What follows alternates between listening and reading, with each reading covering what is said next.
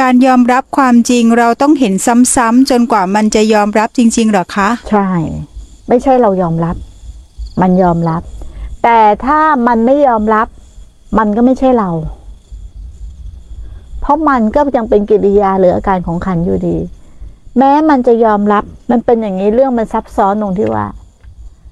คำว่ายอมรับยอมรับเนี่ยเราหมายถึงว่า พอยอมรับปุ๊บมันจะมีอาการไม่ยอมรับ เกิดขึ้นไม่ได้ถูกไหม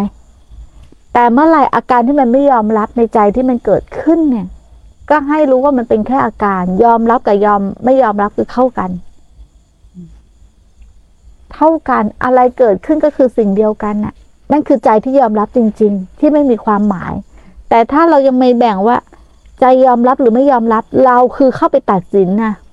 แบ่งพรรคแบ่งพวก คือเป็นหมายว่านี่คือการยอมรับ เราเอาเราไปยอมรับนะว่าง่ายการยอมรับก็ลงแก่ใจคือรู้แก่ใจคือมันจบที่ตรงนั้นๆมันจบที่ตรงนั้นนั่นแหละตีค่าจบให้จบที่อาการอะไรก็แล้วแต่ มันจะเป็นอาการดีอาการไม่ดีอาการยอมรับ อาการไม่ยอมรับ อาการสบายใจอาการไม่สบายจบตรงนั้นนั่นแหละ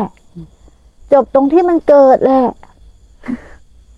แล้วมันก็เดี๋ยวมันก็จะดับของมันเอง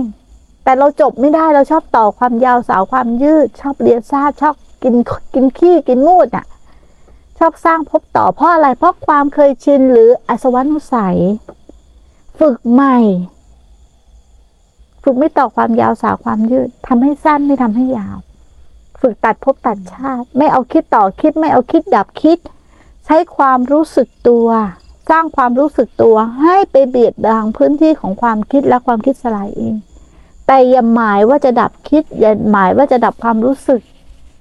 เขาทำหน้าที่ของเขา เราทำหน้าที่ของเรา ถ้าจะไปดับความคิด จะไปทำอะไรกับความคิดไม่สามารถคิดวิปัสสนาได้ จะเป็นฝ่ายกดทับอารมณ์เลยเพราะเราหมายผิด